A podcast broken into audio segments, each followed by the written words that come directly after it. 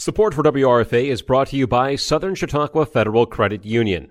As a local community resource, Southern Chautauqua Federal Credit Union is committed to providing its members with the professional financial services they have come to expect. Southern Chautauqua Federal Credit Union provides credit union membership to people who live, work, worship, attend school, do business, and any other entities within Chautauqua County. For more information, including how to become a member, call or text 716 665 7000 or visit them on the web at 665 7000.com. All right. Well, thank you, everybody. Uh, welcome to this week's call. Uh, just left a uh, the Ways and Means Committee room uh, here in Longworth on Capitol, uh, and, and, having a, a, hearing with Ambassador Tai, our USTR United States Trade Representative. And uh, the issue I wanted to highlight this week is the issue I brought up with her, um, and I've talked extensively with her. And that is the issue that we face in Western New York in particular with dairy access to the Canadian market. As many of you know, uh, we signed the United States Mexico Canada agreement uh, a few years back. And uh, one of the key provisions uh, in that agreement uh, that I was excited uh, to support that effort was the new Canadian access of our dairy farmers to that market. we opened up, the intent of the agreement was to open up the Canadian market to our dairy farmers, to our dairy products, uh, in particular those of Western New York, obviously being in close proximity to the Canadian market. And what we have seen uh, is the traditional Canadian protectionism uh, being put on display and closing out that market as the USMCA uh, went into effect. Uh, glad to have seen uh, that the United States brought forth a trade case against Canada, the first case under USMCA, the United States Mexico Canada Agreement uh, on this issue of dairy access. And as the dispute settlement uh, process went through, as you all know or have been following, uh, just like us, uh, the dispute panel came back and found that Canada did violate the United States-Mexico Canadian Agreement, and now we are in the process of Uh, implementing uh, the solutions uh, to that finding in regards to the access to the Canadian market. that being said, I shared with the ambassador today uh, my offer of cooperation uh, to work with her, uh, to work with other resources of the U.S. government, and also to send the message to Canada that their initial response is not adequate in regards to ensuring that our New York State dairy farmers have a fair shake and fair opportunity uh, to access the Canadian uh, market as they are proposing as a result of this uh, finding that they violated the U.S. Mexico Canadian agreement.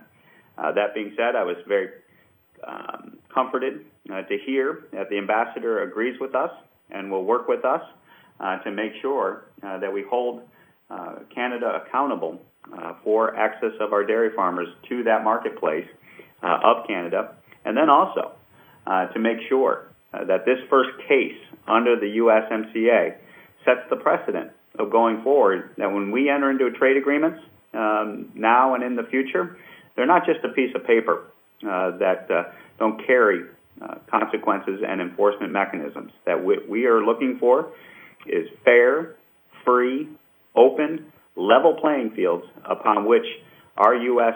Uh, interests, such as dairy farmers, such as manufacturers, have an opportunity to access those markets and have a fair shake at uh, um, uh, growing and developing uh, their resources. So I was very pleased uh, to hear the ambassador's response. Uh, very pleased uh, to have a relationship with Ambassador Tai through her tenure on the Ways and Means Committee and our long-term relationship together in regards to putting forth American interest in a way that allows us that fair access to marketplaces around the world.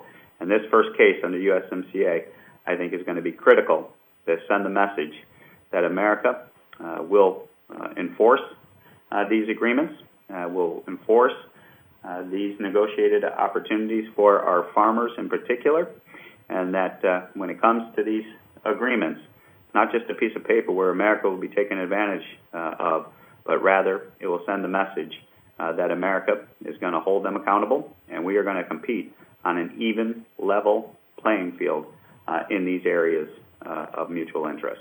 Uh, so why don't we uh, now open it up to questions, and we'll go from there. Okay, we'll start with Gregory from the Post Journal. Hi, uh, Tom. Uh, this is Greg Bacon again. Good to talk to you. Yeah, absolutely. So uh, last week you were in uh, Bemus Point. Thank you for your visit, talking about uh, um, gas prices. And one of the things you mentioned is that you weren't uh, really opposed to green energy, but that realistically it's going to take decades for um, it to really happen for us as a society to rely more on uh, uh, green energy. Um, in Chautauqua County and probably all throughout your district, we've had a lot of solar projects being proposed. Um, what are your thoughts about uh, solar energy, and uh, particularly with the number of solar projects uh, being being popping up all over the place?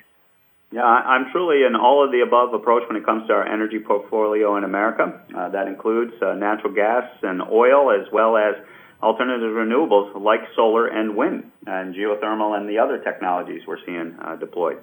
You know, the concern I have with potential solar uh, development is we got to make sure we have access to the supply chain so that we have the products to install uh, those solar panels, um, um, and that we're not dependent on China and other adversarial countries uh, that control that supply chain. Uh, also, I think there has to be an honest conversation about the impact uh, on the environment from solar panels, what it does to our landscapes, what it does to um, taking up that green space uh, that otherwise is going to now have panels. And then uh, we have to answer the question of what happens when these solar panels uh, need to be disposed of because they uh, run through their natural um, uh, life uh, cycle. Um, but that being said, uh, I believe solar is a component of that all of the above energy policy, and we promote all of the above. That includes um, solar as well as wind. All right. Thank you very much. Yeah, thank you. Okay, next we'll go to Jerry from the Buffalo News. Hey, Tom. How you doing? Doing well, Jerry. How you doing today? Good, good. I wanted to ask you a question about uh, President Biden's budget. Um, as I looked at it kind of from um, a Western New York angle, it seemed to me like uh, the, the, most noteworthy thing is that we're seeing money set aside that was really appropriate or um, uh, first, you know, set, set up, first appropriated in the uh, infrastructure bill. So I was just wondering, you know, how you saw Biden's budget from um, the standpoint of your district and if you're happy with the funding levels for things like rural broadband, um, highways, and other items. Yeah. So, you know, overall, uh, what I've learned in my tenure in Congress over the, the 12 years now um, is that the president's budget uh, tends to be more of a partisan uh, political messaging document than a substantive uh, roadmap uh, that that um, uh, sets policy in a realistic fashion. And so, when I see the president's budget uh, this year, I see a lot of those similar uh, type of themes. Uh, it's about uh, their priorities on the Democratic side. It's about uh, political posturing uh, into the midterm elections, and uh, we take it for what it's uh, worth, uh, which is a document that expresses uh, the point of view of the Democratic Party because it's coming out of the president's uh, Democratic uh, uh, operations. And um, that being said, fundamentally am concerned uh, about uh, some of the high level points of the budget. Uh, the overall spending increases, uh, the reduction uh, on the defense side uh, in regards to non prioritization of the defense um, matters in the budget that I see vis a vis non defense versus defense. Um, also, I'm very concerned the budget, again, kicks the can down the road when it comes to our entitlement and mandatory spending. And so I don't see um, in the budget uh, the tackling of that debt crisis uh, that we are now experiencing in America. Uh, that being said, uh, I do support, obviously, when you're spending five plus trillion dollars, uh, things like infrastructure, like rural broadband. Um, there are areas in a, a, proposed budget of that magnitude uh, that we can find agreement. And that's what I've always been in my tenure in Congress, is trying to get to yes as opposed to just voting no. And so I look forward to continuing uh, to advocate for that infrastructure spending. And when that infrastructure spending obviously impacts uh, Western New York, like you said, on broadband, on water, sewer, uh, harbors uh, of uh, Lake Erie, um, I am very interested in being part of the voice to support it. Okay, that helps. Thanks. Yeah, thanks, Jerry. I know it's a long answer. Sorry, I don't have a 30 second soundbite for you on that. Really fine. Okay. Okay, next we'll go with Julia from WRFA News. Mute off. Good morning, Congressman. Good morning. So, uh, start with, I go back to uh, your original remarks.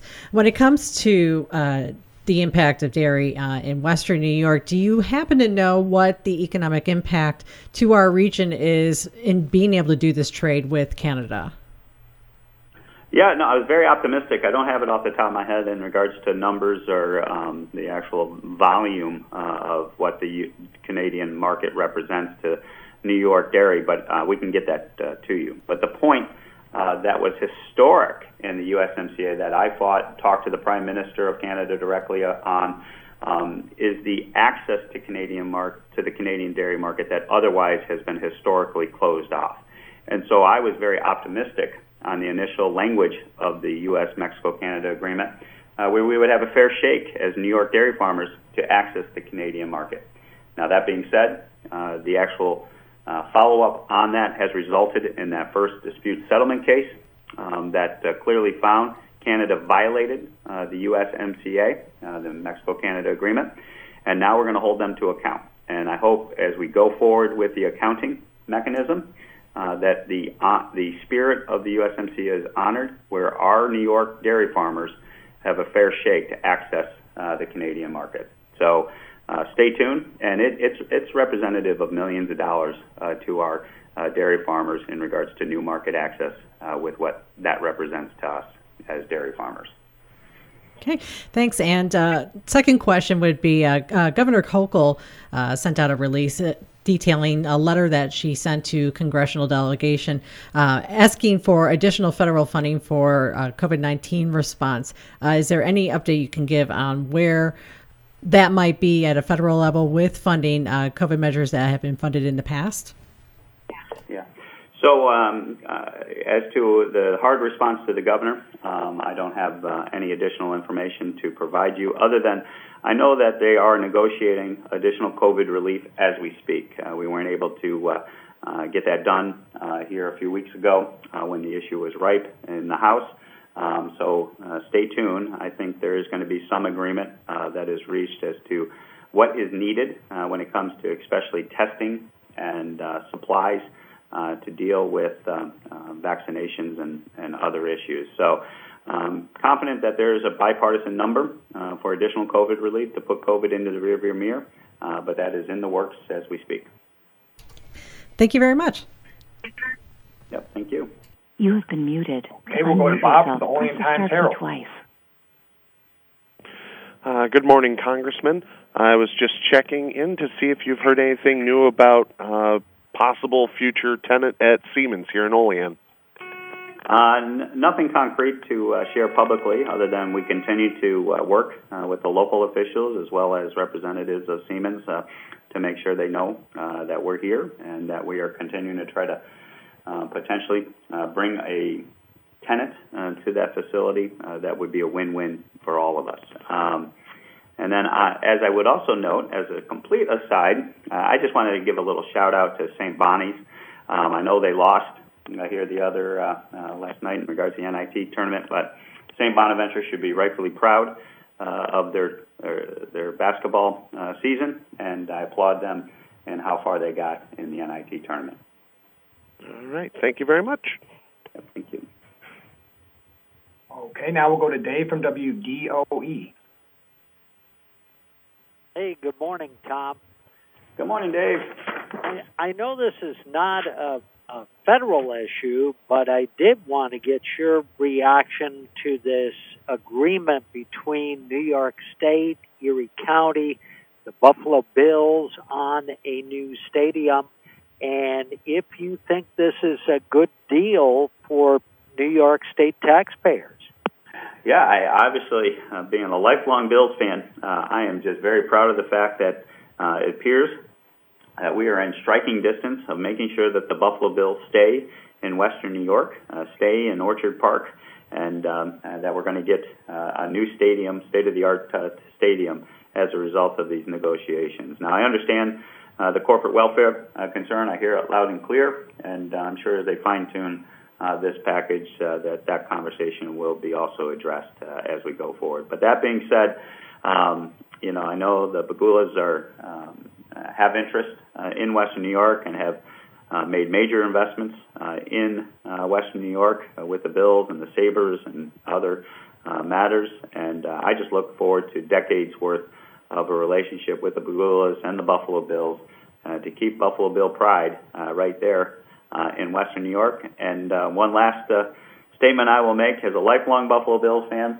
uh, we always say we're going to get them next year. Uh, I hope in the very near future we'll be able to say we did it and we are Super Bowl champions uh, here in Western New York. Okay, Tom. Hey, thank you.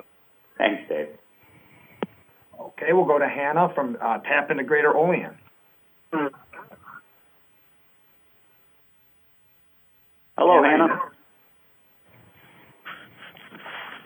Oh, well, we must have lost him, so we'll move we'll move on to Terry Frank, Media One Radio Group. Yes, good morning, Tom. Good morning, Terry. Hey, uh, since nobody's brought it up, uh, I thought I would mention uh, we've had these news reports about uh, Russia apparently pull, pulling back away from uh, Kiev in Ukraine, and some some other scuttlebutt about uh, the fact that uh, President Putin's being misinformed by his advisors about how the war is going. The the war has not gone well for them. Uh, any comment on that? Yeah. Uh, you know, as I've indicated before uh, in one of our calls, um, I'm very concerned how this Russia-Ukraine uh, situation uh, is being impacted and influenced uh, by China. Um, and uh, and I, I immediately, as we see potentially uh, the light at the end of the tunnel in regards to the message being received by Russia uh, that this must come to an end, uh, I would again put pressure on China uh, to use their influence uh, to tell Russia enough is enough. Um, time to stand down, and um, and hopefully what we're seeing is the beginning of the end of this uh, transgression uh, in the Ukraine and the suffering that we see by women and children in particular uh, by the Ukrainian people. Um, so I'm cautiously optimistic uh, that what I'm seeing uh, is potentially uh, the dust settling in, in regards to this horrific war situation.